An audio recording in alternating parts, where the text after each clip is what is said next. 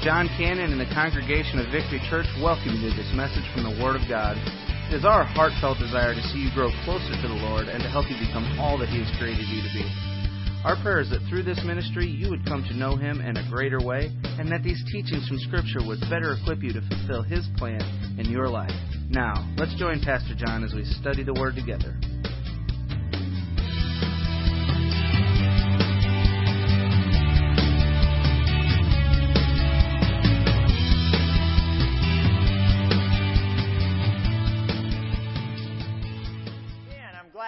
Are here today. Uh, you could be anywhere else, and you chose to be here.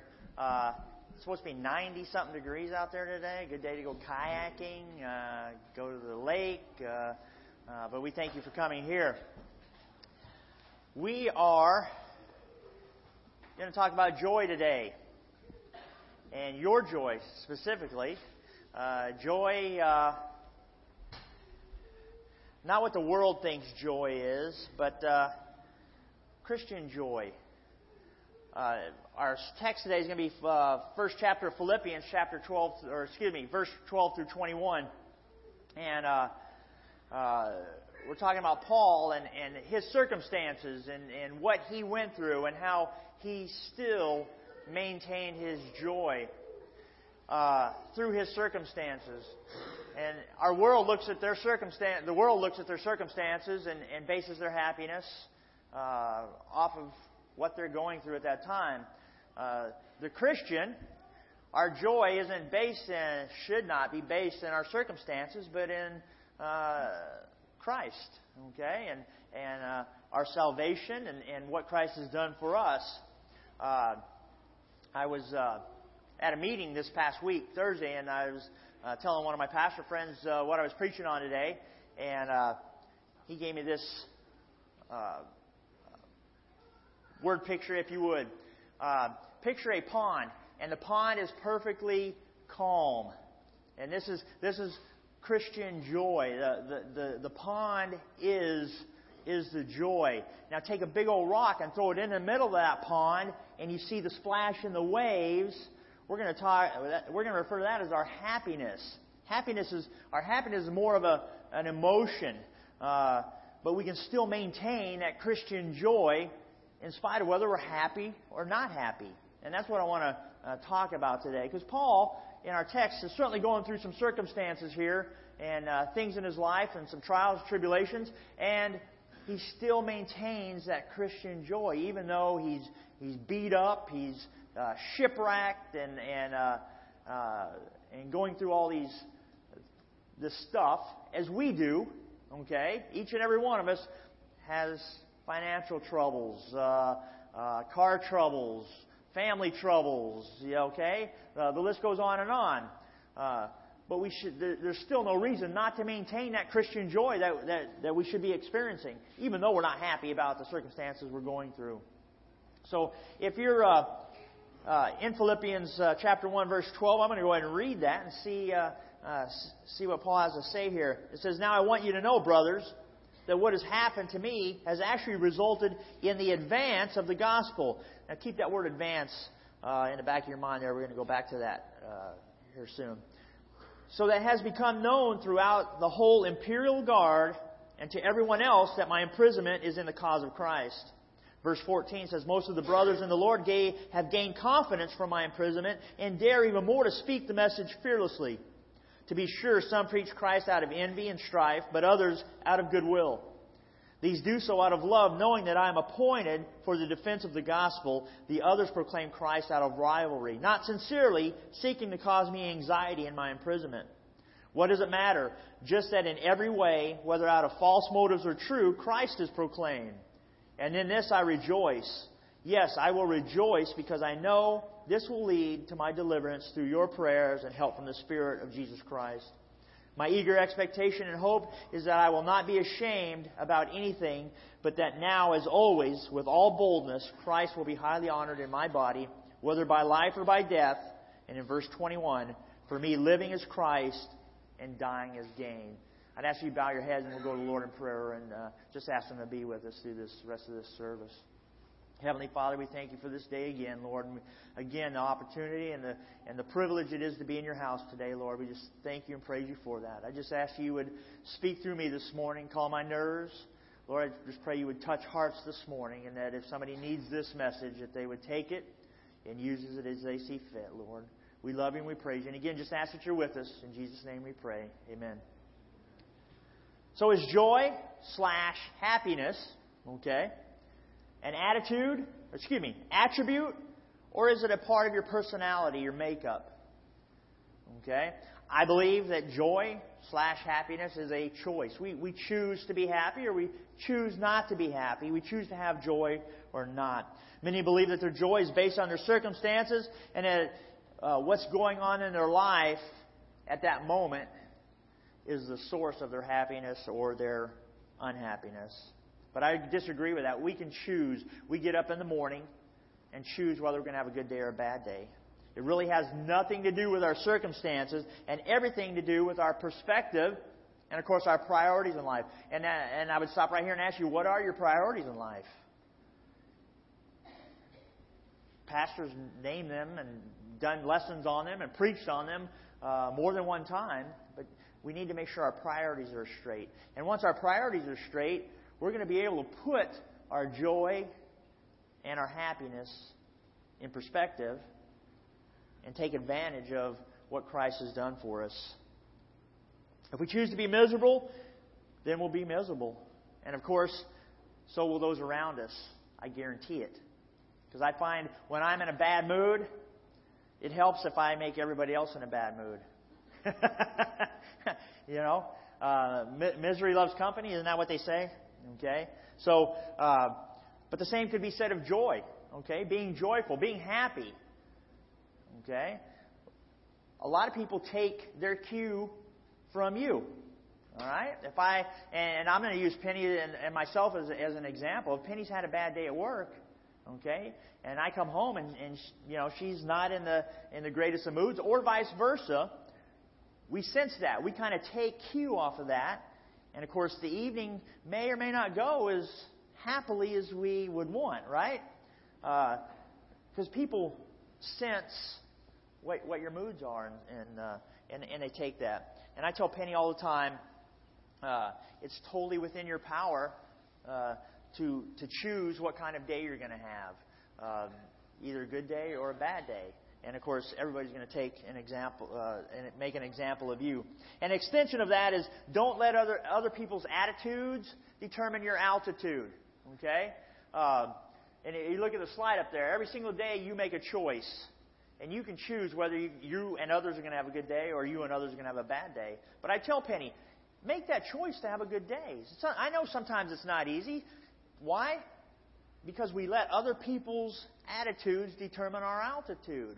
We react off of their reactions, we react off of their attitudes, and we end up having a bad day. Whereas if we broke it. I know it's difficult. I'm, I'm not saying that. I'll just do it. It's, it's, I know it's not that easy, okay? But, but we have to try. If we're going to live a joyous, joyful Christian life, then we have to try.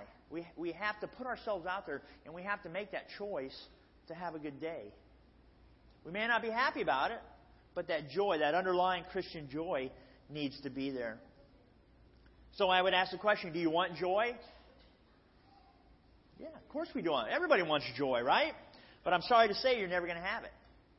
Not unless you're willing to make that choice and choose, in spite of your circumstances, what's going on in your life, who's going on in your life. You have to make that choice that, hey, I'm going to experience, I'm going to take advantage of this joy that I have in Christ. Okay? Now you need to make that separation. You, you need to realize, you need to get a hold of this.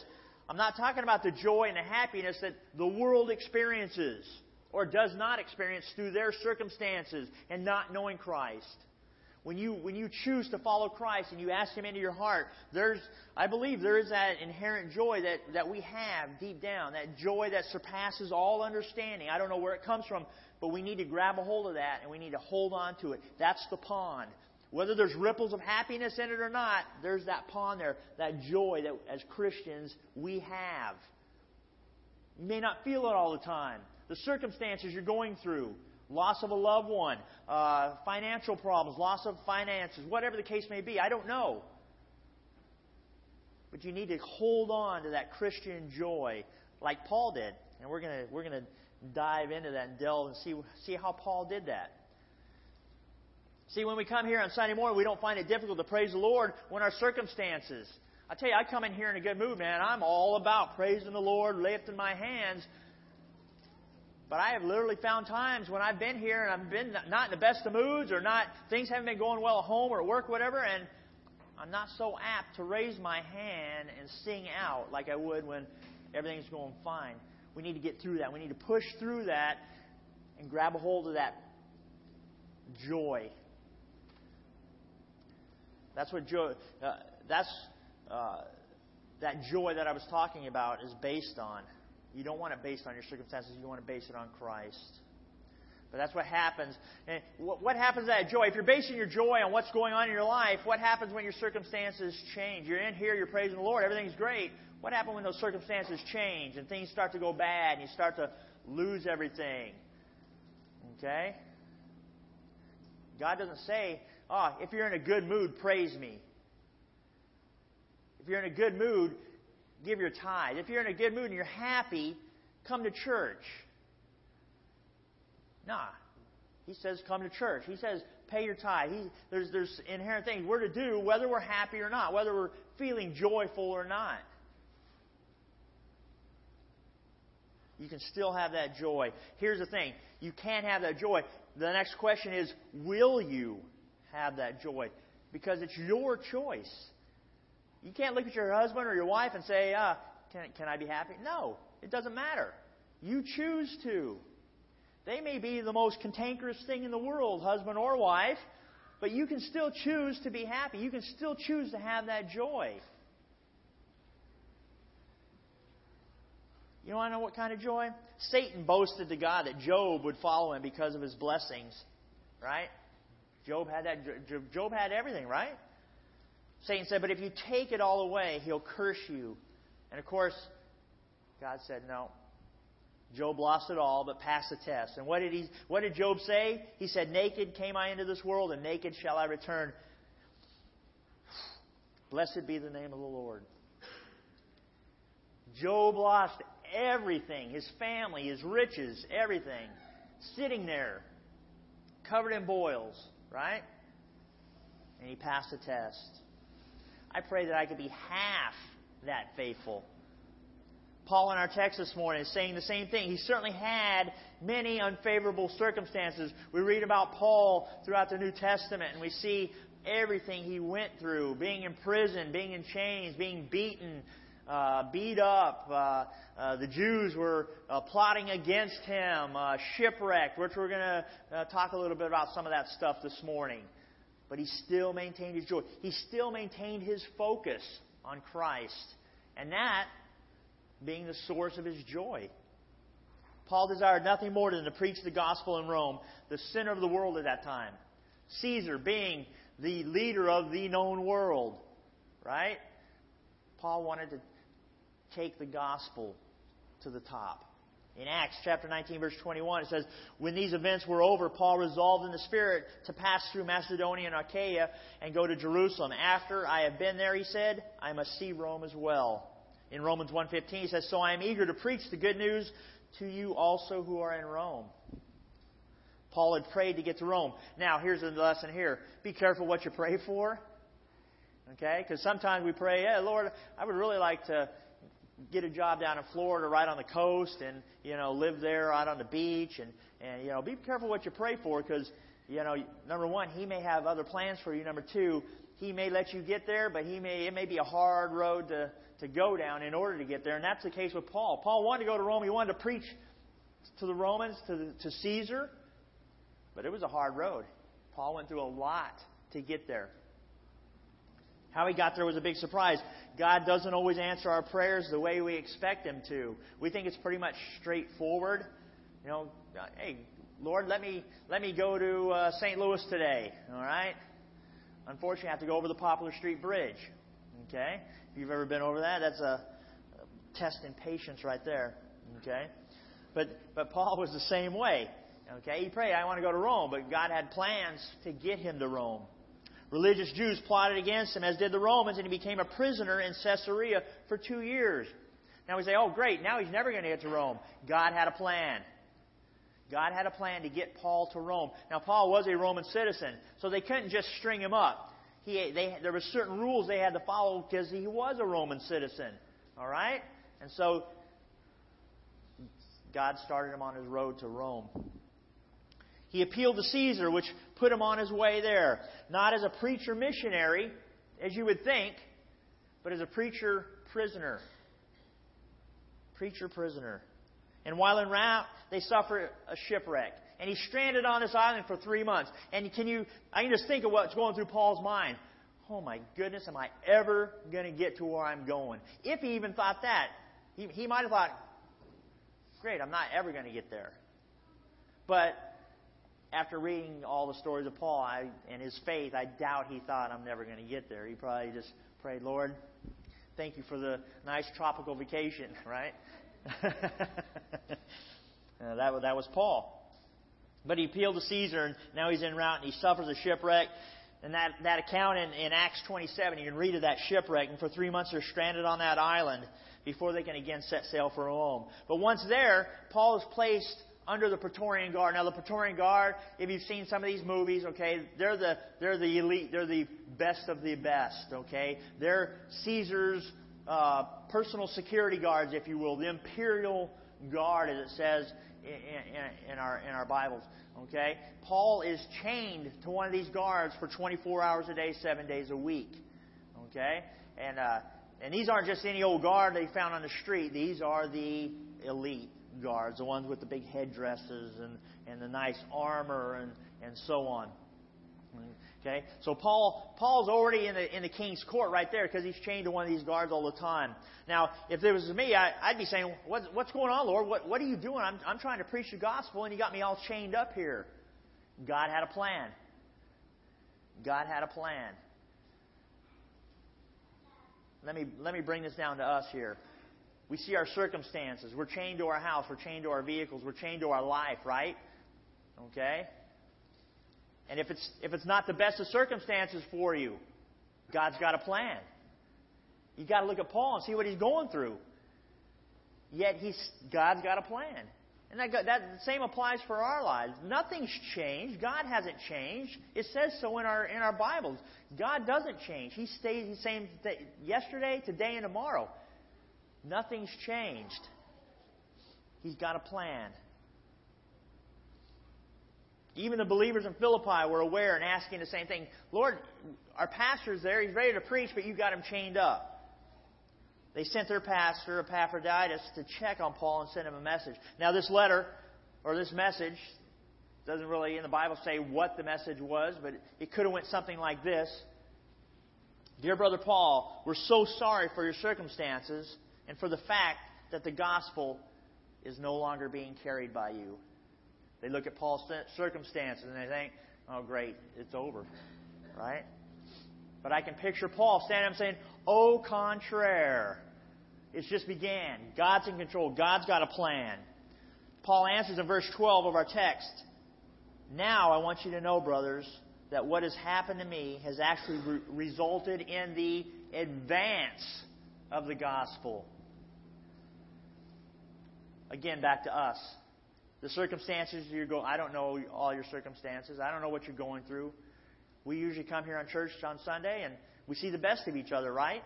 Unless we, uh, those that we're close to, we might tickle their ear with, uh, you know, a little description of what we may be going through. But other than that, most people don't know what we're going through. But I would ask, in whatever circumstances you are going through, can you say you have furthered the gospel in any way? You know, we're left here on earth to preach the gospel. Oh, but Brother John, I'm not a preacher. Well, as far as the gospel is concerned, you are. We're to preach Jesus all the time, in spite of our circumstances. See, it's not about what's happening around us. It's about God's providence. God's in control. God's got a plan. He turns tragedy into triumph. Yeah, you lost everything. That is a tragedy. You lost your house. That is a tragedy. And again, I don't know people's circumstances, but God's got a plan. He turns that into triumph. Somebody's somebody's parent uh, my parents have passed away, Penny's parents have passed away. Somebody's parents pass away. I'm in a position to, to minister to you. I know what it feels like to lose your parents. That, that's what I'm talking about. God turns those tragedies into triumph. We're able to minister and spread the gospel through these tragedies. Here you go. I want you to get a hold of this here. The Christian should never develop a victim mentality because of this. All things work together for good. I can look out through this congregation this morning, and I can honestly say I see some triumphant Christians. I look around and I see Christians at, at Victory Church. I don't know other church. I know Victory Church. And I see Christians turning tragedy into triumph, their circumstances into triumphs. There's no victims here. I've, I've not seen anybody play the victim. That's encouraging to me because as Christians, as believers in Christ, we should never play the victim. We should never play on people's sympathy and, and having the pity party. We're Christians. We should be triumphant. And I see de- overcomers throughout this whole. I, I can name names, but I'm sure I would leave somebody out. But I'm sure you you thinking about that. Somebody in this congregation comes to mind. Somebody that has overcome a, a, a circumstance, a trial, a tribulation. I can look out and see that. God is always doing something in us so He can do something greater through us. Now, those things He's doing in us, maybe for good, maybe not so good. Again, those trials, those tribulations, those things that happen to us, God uses so that we can minister to other people. Now, there's four thieves in your life that will attempt to rob you of your joy, and they're in Philippians. First one being circumstances, which we're talking about today, and that's the only one we're really going to delve into today is, our, is the circumstance, and that's chapter one. Then we got people. People can definitely steal our, our joy. Am I correct? Okay. Not that we should let them, but in chapter two, and then things. Had trouble with my truck uh, this weekend, and it went in the shop, and of course, the biggest thing is I had to pay for it, uh, right? But you know, things can steal your joy if you let it. If you let it. I got an awesome set of tires out of the deal, so uh, it works, right? and then there's worry. How many people in here worry? Are we supposed to worry? Not according to God's word, we're not supposed to. But we still do. All right? I tell you, I, worry sometimes will wake me up in the morning uh, thinking about worrying about things I have to do to do, do throughout the day. You know what I mean? We're not to let that bother us. But worry will steal your joy as quickly as anything. We're not to do that. But like I said, we're going to focus on circumstances today. And if in the future I'm uh, Pastor uh, gives me rein to come up here, I'll press on with another one possibly. But Paul addresses in Philippians how to nab these joy thieves, though, right? Most of us can easily see the difficulties inherent in our opportunities, right? We have an opportunity to do this, an opportunity to do that. Such as Paul's opportunities. Paul had an opportunity to go to Rome, right? And we see those difficulties in, in that opportunity or in things he went through. All right?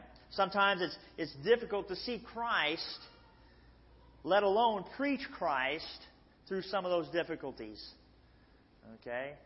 Uh, you know, uh, sometimes when, when pastor's up here or, or I'm up here and, and, and something is said, and, and I can just kind of picture in some of the looks that, Pastor, you don't know my circumstances.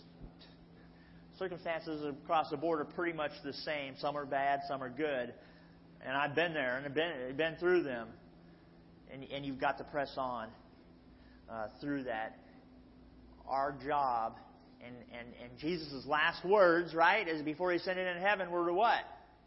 Spread the gospel. That's something we are to do. If we fail, and I was thinking of how to word this this morning, and I was even online looking. Uh, there's a training concept. I've, I've been an instructor uh, for better part of, of 30 years, and I, I'm look, looking at uh, last learned is I couldn't couldn't find the saying. But anyway, the last thing you're told, last thing you learn is usually the thing you, you're supposed to remember the most, right? Uh, for Christians, somehow that, that escapes them. You know, if, if, if, we, if we fall short on other things, which we shouldn't, I'm not giving you an excuse or a way out here. God's Word clearly lays out how we're to operate as Christians, right? Basic instructions before leaving earth, right? And we're to be obedient to God's Word. But there's one thing, you know, that Jesus said as he was leaving is preach the gospel, spread the word. And I would, I would think, you know, I don't, I don't know what your idea of a, uh, a successful Christian is, a successful believer is. But here, here's me. If, if, if I could bring one person to the saving knowledge of Christ, I would call that a successful Christian life. You know? So many other things we're required to do. So many other things we fail. You know, we look. We sometimes we as Christians we look at other people's lives possibly and say, you know, they they've got it right. They're they're they're doing it right. But you don't know their circumstances. You don't know the deep down circumstances. We may look at another person and say, what a total failure. What a loser. They're not doing anything correctly. We don't know their circumstances. We don't know their, their heart. Their, they could be doing everything correctly. It's, you know what I mean? We can see and learn through Paul's difficulties the opportunities present there, and that opportunity being Christ. I'm going to scurry through these uh, so we can move on. But if you look at you look in our you look at Paul's perspective in our in our text this morning, and uh, if you, if you got that up on your on your Bibles, in verse 13, Paul says, "In bond, my bonds in Christ." In verse 15, preach Christ. Verse 16, preach Christ. Verse 18, Christ is proclaimed. Verse 19, help from the Spirit of Christ. Verse 20, Christ shall be magnified. Verse 21, to live as Christ. Verse 23, to be with Christ. Verse 26, growing confidence in Christ. Verse 27, the gospel of Christ. Verse 29, given on the behalf of Christ. Wow. Paul was focused. He knew, he knew where his joy lied. He knew his job. He knew what he was supposed to be about. Do you know what you're supposed to be about this morning? I always, I always thought in the back of my mind that the earlier Christians, besides being fed to the lions, had it pretty easy. Okay? Because they didn't have all the things coming at them. They didn't have a house payment, a car payment, uh, you know what I mean? Uh, school for the kids, uh, uh, you know, jobs like we have today, uh, uh, taxes. They had taxes, of course they did. Uh, but you, you know what I'm saying? I always thought, wow, that'd be an easy life. I could just live in a tent and not have to worry about anything. Believe me, they had the same worries we have. We like to think, oh, we're so far advanced than the earlier Christians, but we're not. They had this, they went through the same trials, tribulations, thoughts, and feelings that we go through. If your circumstances find you in Christ, then you'll find Christ in your circumstances. That's a good takeaway from the, this sermon today. Look for Christ in your circumstances. Find Him there. Because it's like that, like the joy, the pond of joy. He's always there. He doesn't move. It's always there. Don't worry about the happiness that comes and goes, those ripples that, that I referred to the, the emotion of happiness, which is great. I love being happy versus being sad or mad or whatever you want to say. But that joy, that deep down joy, you can call it joy, but it could be just the knowledge that Christ has saved me, that heaven's my home, that, you know what I mean?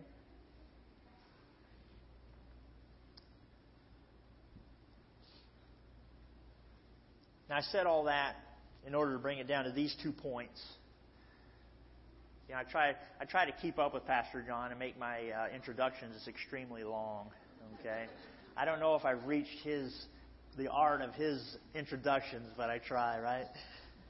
But I said all that to say this: these two points, and you can see it in Paul in, in, in chapter one in Philippians. There, I almost said Philippines, but uh, the message will be extended.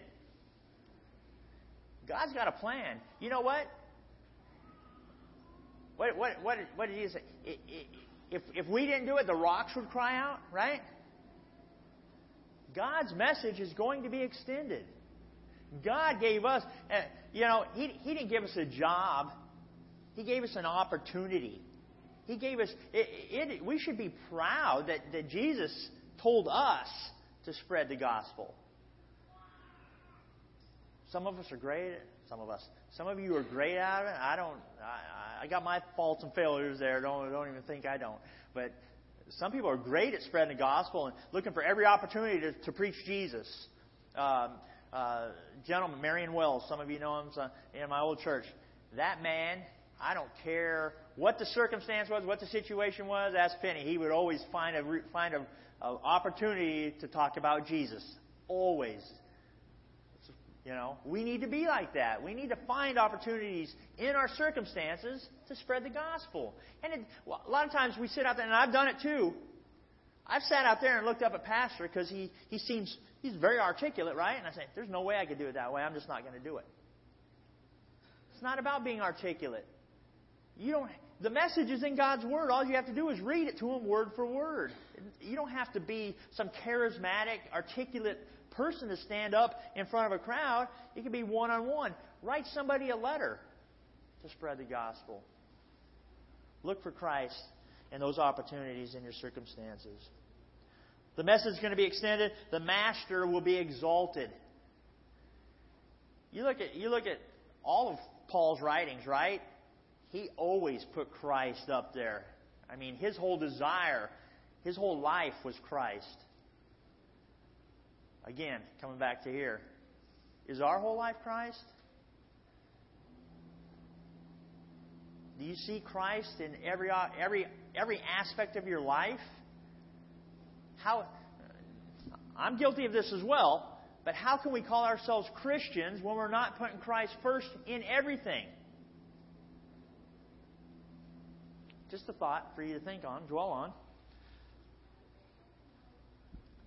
The message of the gospel was extended. In verse 12, and I said we were coming back to this word advance.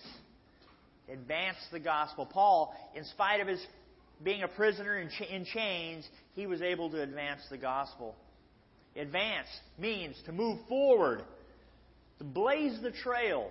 And that's what Paul was doing. Paul was a prisoner, advancing into new territory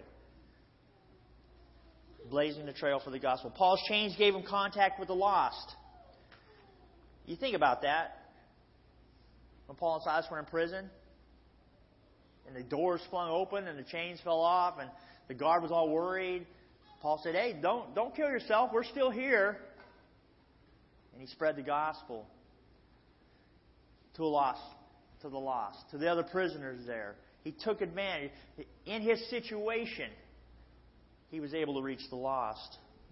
In verse 13, the imperial guard, and as I said earlier, that's referring to Caesar's court, the best of the best. The imperial guard operated there, Caesar's personal security. And Paul got saved in Acts 9. God said, You'll preach to the Jews, you'll preach to the Gentiles, and what? You'll preach to kings. Guess what? Prophecy fulfilled. Paul was able to preach to Caesar. See, and a lot of times on that note, we, we talk to people about Jesus and they reject it. And sometimes we take that fault on ourselves. We're not, we are called to lead the horse to water. We are not called to make them drink. If you have, if you have spread the gospel, if you, if you mention the gospel to somebody and mention Jesus Christ saves to them, you, your job is done. You've done what Jesus called you to do. A lot of times, and I, I'm a big one for this, if I can't sit down and, and, and recite the sinner's prayer with them, I feel like a failure as, as, a, as a preacher, as a Christian, period. No. As long as you're spreading the gospel. If you mention Jesus to somebody, that's a success. Doesn't matter if they accept it or not. And as, as Christians, we have to get out from underneath that, that, oh, I have to lead them to the Lord. No, you don't. Because they may not want to be led to the Lord. Your only requirement is to spread the gospel, not make them accept it. So these imperial guards would have been chained to Paul, like I said, 24 7. Metal band. Metal band. Everybody's seen handcuffs, right? These were like that, a little bit longer chain, but one around the guard's wrist, one around Paul's wrist, 24 7. Paul, wherever they went, wherever Paul went, they had to be in agreement. I would imagine the guards got their way most of the time. Uh, but they worked six hour shifts, so Paul was attached to four different guards daily. Now, if you were chained to Apostle Paul for six hours a day, what do you think you would hear about? Right? About the weather, maybe? How the Cardinals are doing? Right? No, probably not. Because after reading all that has been written and what all Paul wrote, guess what? I would imagine you would have heard about Christ at least one time. I'll bet when that guard's six hour shift was up, what a relief. I bet he couldn't get those handcuffs off quick enough. In fact, the four guards probably had an agreement that the guard coming on duty had to bring a couple Tylenol to the guard going off duty, just, you know, because I'm sure Paul uh, kept up his witnessing, right? But you know what? Philippians 4:22 tells us some of those guys got saved. Never despise your chains. Whatever those chains are, don't despise them. God has a plan. He's going to use them to further His kingdom. Take that opportunity that God's put you in to spread His gospel. There was only one way that Paul could have, have access to Caesar's court, and that was in chains. No other way could Paul, uh, Paul preach the gospel to Caesar. He couldn't have just, I need an audience with Caesar so I can, uh, I got something to tell him. I doubt very seriously that he'd have got that audience. But in chains, Caesar had to see him. He was a Roman citizen, so they had to make, he had to go to court, right? So that was, God had a plan, didn't he? Back in the early part, we see Paul in prison in chains, and we're thinking, oh, great, now what's going to happen? How in the world will he get to Caesar now? And like I said, back then, God had a plan. Guess what? For your circumstances, you, you look at it now and you say, how, how am I ever going to get through this? God's got a plan. And I know you've heard this, and it might even be a little cliche, but a lot of times God doesn't see us out of our problems, He sees us through our problems. Just like He is Paul. And we come out on, we come out on the other side where we need to be, where God wants us. We've all felt chained to a job. We've all felt the financial chains, relationship chains, chains of stress. Moms sometimes feel tra- chained to the children. Am I wrong? Hey, I love I love my kids, but uh, hey, sometimes hey, you've got to find a babysitter. Uh, uh, you've got to care for them because they're sick. Uh, when they're small, you got to change their diapers and and, and so on. Uh, you know, it's no need to feel guilty about it. Sometimes it can be a little stressful. I, I've, I've been there. Penny's been there. it, it, I'm sure it's much worse on a mom than it is a dad. Okay, but uh, you know, some some moms here. Su- Susanna Wesley raised 19 kids, and that's before disposable diapers were available. Two of them shook Europe for God. Fanny Crosby lived in, in the chains of darkness because a careless doctor who put the wrong medicine in her eyes made her blind. But she said, I cannot see with the eyes of my body, but this has allowed me to see better with the eyes of my heart. And we sing many of her 400 hymns still to this day. We've all sang Blessed Assurance. She wrote that song. Bunyan's chains gave us Pilgrim's Progress. Luther's chains gave us a new translation of the Bible, and the message of the gospel was extended. Paul's chains were given so that the gospel message could be extended as well. And as I said, you can't just walk into Caesar's court. Uh, no more than you can just hop the fence to the White House. And, no, that, you can't do that. So, uh, uh, but you can't just walk into Caesar's court, right? You get my point. Paul's chains gave him contact with the lost. Paul's chains gave him courage with the saved. Paul could identify with the lost people and their circumstances and what they were going through. Number one, Paul had been lost. Now Paul's in chains and he can identify those chains with the circumstances that the, that the lost are going through. In verse 14, we see other believers in Rome were inspired and emboldened. Remember earlier when I was talking about how our happiness and our joy is contagious and others get it from us. Paul's focus inspired the other Christians in Rome. Your life will either encourage or discourage others around you. What kind of legacy do you want to leave? What kind of, what kind of person do you want to be? I tell you, I work with a couple guys that they're just Debbie Downers. They are. I don't like to be around them. I don't like to be around people that are down. Now, of course, I'm a hypocrite, so when I'm down, it's okay to be around me, but I don't want to be around, okay? But even Penny, she'll come on a bad mood. She had a bad day. She's not her cheerful self. So it's my job to cheer her up. and of course, being the husband, I make matters much worse. you know what I'm saying? So, but but people feed off of us, feed off of our energy. You know, what what do you want to feed people? You want to feed them positive or negative? Courage and cowardice are both contagious. As I said, which one will you pass on? If Paul could be a witness in prison, then I can be a witness at my work. I can be a witness to these Darren Downers. Nobody here's named Darren, are they? Okay. These Debbie Downers, I, I can be a witness to them. I can try to spread my Christian joy to them.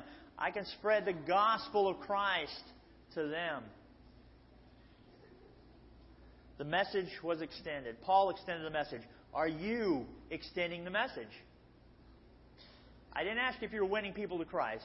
Are you extending the message? And the second point, the Master was exalted. We have to exalt Christ. We are Christians. Okay?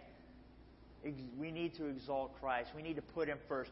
Those priorities I was talking about that Pastor talks about all the time, guess what that first priority is? Christ.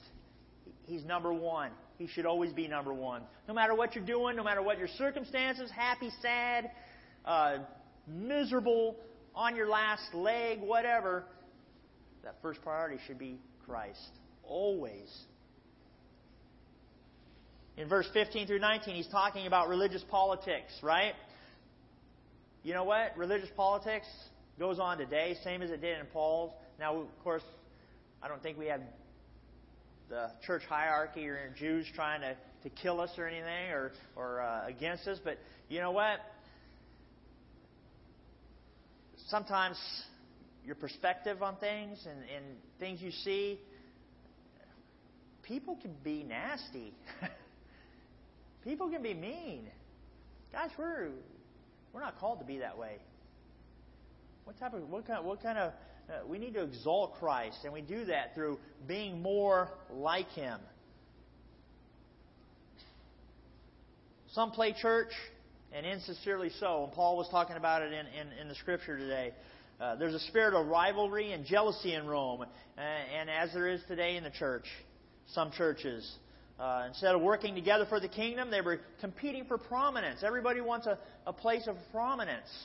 And these Christians in Paul's day were, where Paul was, even though he was in prison, he was in a position to, to do something large for Christ, and, and, and, and these, these people wanted that position.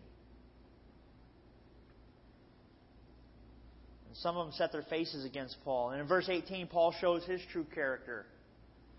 And this is where we should show our true character. This is where we usually do show our true character. He cares more about the gospel than his image. Paul cared about Christ more than he cared about himself.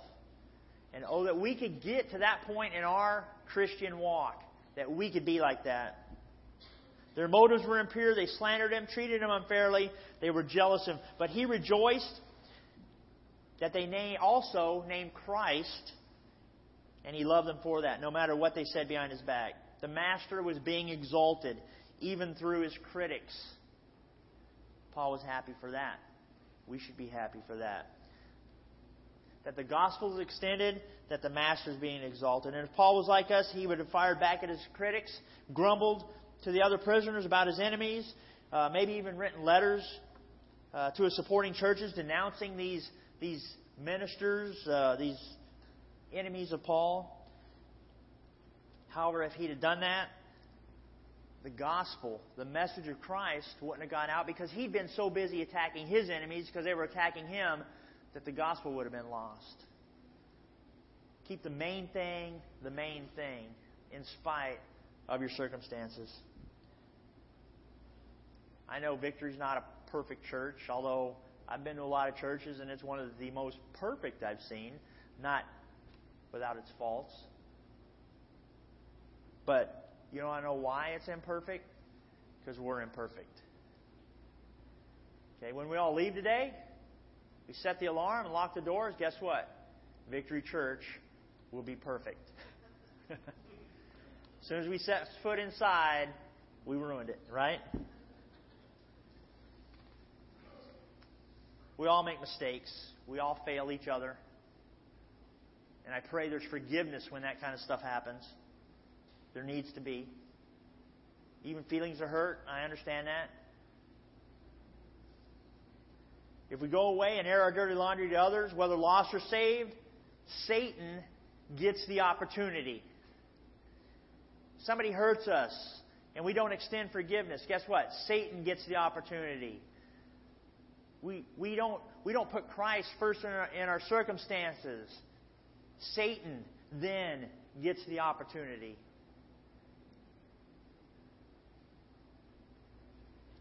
It's not about am I being treated fairly or is justice being done. The big picture here is Christ being preached, souls being saved, and that brings us joy. Shouldn't it? That is a question. You can nod your head if yes, no if no. But that should bring us. The fact that Christ is being preached and souls are being saved should excite us. God's Word says when a, when a, when a when, when somebody's saved, that there's a celebration in heaven. Why, is, why don't we celebrate? You know, we have our celebration of Sunday every fifth, fifth Sunday in the evening time. That's supposed to be. We, we come up here and, and, and practice our songs. We have a baptism. We, we, we take communion. We do partake of the ordinances. And, you know, it should be a celebration. Now, I know we're not charismatic. And if you know anything about church doctrine, charismatics are very excited people. Okay? If you've ever been to a charismatic church, I was born again in a charismatic church. And and I'm not talking about speaking in tongues. I'm not talking about doing somersaults down the aisle. But it's okay to clap. It's okay to raise your hand. And it's okay to yell hallelujah and praise God. It's okay to get excited. The pastor would add right there, you know, when you're jumping in the air, when your feet hit the ground, you better be walking the way you're supposed to be walking. The big picture. We need to get our eyes off of ourselves and get our eyes on the big picture. We are Christians. We are born again. We do have a job to do. John Wesley and George Whitefield were greatly used for God in Britain. If you've never heard of those names, they were uh, big preachers back in the day. But they once got in a huge doctrinal dispute, as preachers do sometimes. And this became big news because these were big guys in the, in, the, in, the, faith. And someone asked Wesley one time, Do you expect to see Whitefield in heaven? Thinking that he would say, No, he's going straight to hell. But no. Uh, uh, Wesley said this. He answered no, and a hush fell across the room, and he continued, I believe my brother will be so close to God's throne, and I so far away that will, he will be out of eyeshot. You know, we may not agree on everything, but we have to agree on, on some things, and that one of those being the gospel, okay, of Christ. And we can't get so caught up in those things that don't matter, such as the color of the carpet or the chairs or, or the, the, the temperature of the room or whatever, that, that we lose sight of the big picture. In verse 20, Paul says, If it takes my death for Christ to be magnified, then so be it. How do you feel about that? Think about that. Are you truly willing to die for Christ if it'll extend His His, his message? I don't. I honestly, I have to believe that some some Christians don't really think on those terms. We come to church. It's comfy in here. We got nice chairs. Uh, what's the temperature here this morning? Uh, it's 70 in here right now. You know, it's comfortable. My house is like 93 right now. Our air conditioner's out, so waiting on Big Dustin over there to put a new one in next week. no, but but it's nice in here, right? And and we think about that comfort. We're we're in nice, dressy, snazzy clothes, and and, and we think about that, right? But what if we had to get think think about Africa, Iraq? People are losing their heads for the faith. People people are literally in church homes with the doors locked, cowering in the corner because they could be killed at any minute. Yet we come into our air conditioned church every Sunday and you know, sometimes the other nights through the week, small groups, and we have our snacks and our coffee and, and so on. And what are we willing to give? Are you willing to give all that up for Christ? Or if the band and stuff went away and we had to sing without instruments and and the snacks went away and there was no electricity and we couldn't use the monitors and would you find another church to attend that had those things? I'm being serious here. Do we? Is that the way we think, or might be a little harsh? I apologize, but I mean, come on. Uh, we always can't have those feel good sermons. We, you know, we've got to sometimes be asked the hard questions. What are we willing to give up for Christ? Paul gave up a lot for Christ. Gave up his freedom, eventually gave up his life. If it takes my death for Christ to be magnified, then so be it. That touches me right here. There's two instruments which can magnify a microscope and a telescope. Each has a lens. One takes something very small and makes it larger. Another takes something very distant and brings it closer to our world today, Jesus is very small, minuscule, almost so much so that people, well, people do ignore him and they put him off and they, they don't even consider him. Uh, it, I almost cannot watch the news or, or read the internet anymore because of how disrespectful and, and off putting some of it is towards God and Christ and, and, and, and, and Christianity, period. It, it, I really feel it does offend me, and and uh, uh, but our change in this life, our trials, our unfavorable circumstances, can you, be used by God as a lens through which the lost world looks at our lives. You know, to them, Christ is small. But if we're a lens for, for God through which they see Christ, we can make him bigger. How do, how do people see Christ in you? And here's the ouch question do they? In verse 20, when Paul uses the phrase eager expectation, that comes from the Greek word meaning stretch, head,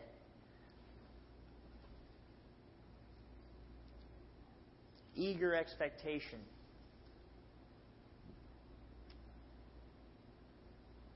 Paul's saying he can have joy because he's turned his head away from the circumstances and towards his joy, which is Christ, towards Jesus. So here's your takeaway this morning there is a message to be extended. Are you extending it? And there's a master to be exalted. And are we, are we exalting him? Are we putting him first in our life? Are we allowing people, the people we're around, our people we work with, our family, to see Jesus in us.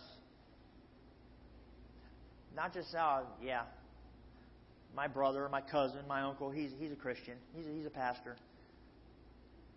Yeah, of course they know that about me. But do they see Jesus in me? Do they see Jesus in you? I know what they know about you. You're so and so. You're the funny guy. You're the uh, you're the good-looking guy. Uh, I figured that's what they said about me, but I don't know. But do they see Jesus? They should. I'm going to ask the band to come up. I know they have an awesome song to sing here. But those, those are questions you need to dwell on. You, you really do need to put those in the back of your mind and think on them. Are people seeing Jesus through you? That's an important question. I'm just going to ask you to bow your head, close your eyes. I'm just going to ask you to contemplate as, as the band comes up and they sing. If you're sitting here this morning and you've never accepted Christ as your Savior, that makes you part of the world. I'm going to be blunt here. You're part of the world, you're part, you're part of Satan, Satan's army. That, that's the way that's the way God sees it. That's the way the Bible lays it out. When we choose Christ, when we accept Christ into our heart, when we ask Him to come, forgive us, and be our Savior, that's when things start to change. Now, we just read Paul, read about Paul being prisoner and being shipwrecked. Being a Christian isn't going, sometimes doesn't make it better. In fact, sometimes things can get worse. I don't. I last thing I want to do is sit up here, stand up here, and, and, and paint a, a rosy picture for you. It's a being a Christian is a joy.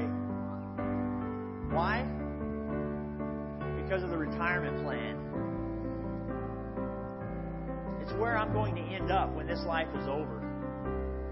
It's what happens when this life is over, or when Jesus comes back. Whatever whatever happens first But if you're sitting here and you haven't accepted Jesus as your Savior, I would ask that you would consider that. We're going to pray in a, in a, in a few seconds and uh, give you the opportunity to accept Christ as your Savior. And if you've already accepted Christ as your Savior, and as always, you're sitting here and you're not walking right where you should be, there's a prayer for you to say as well. There's forgiveness to be had. There's forgiveness to be given. And it's not in conversation with me or your neighbor or your husband or your wife. It's in conversation, it's in prayer with the one I've been talking about this morning. You'd ask Christ whether to come into your heart or to forgive you and put you back on the right track. So, right before. Uh, our praise team starts singing, I want to go to the Lord in prayer. Just, just ask everybody to silently pray with me. And if you need to ask the Lord into your heart or you got questions, by all means, ask them. Let's pray.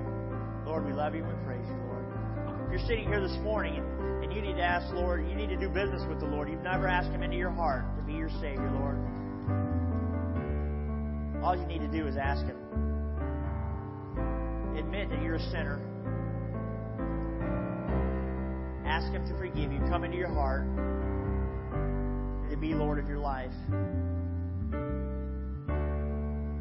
And if you're already a Christian, you're already a believer, you just haven't been living the way you should. It's no more than just asking Him forgiveness to help you focus, put you back on the right track simple words. Lord, we thank you for this day. I thank you for all those sitting here. Lord, I just pray that hearts are touched today, Lord. Speak to hearts. Touch them, lead them, guide them, Lord. Whatever their needs, whatever their, their wants, Lord, I just pray that you would answer them according to your will. We thank you for all your many many blessings, and we ask you to be upon each and every family represented here, each and every person in that family, Lord. Whatever their need, whatever's required, Lord. We love you and we praise you in Jesus' name. Amen.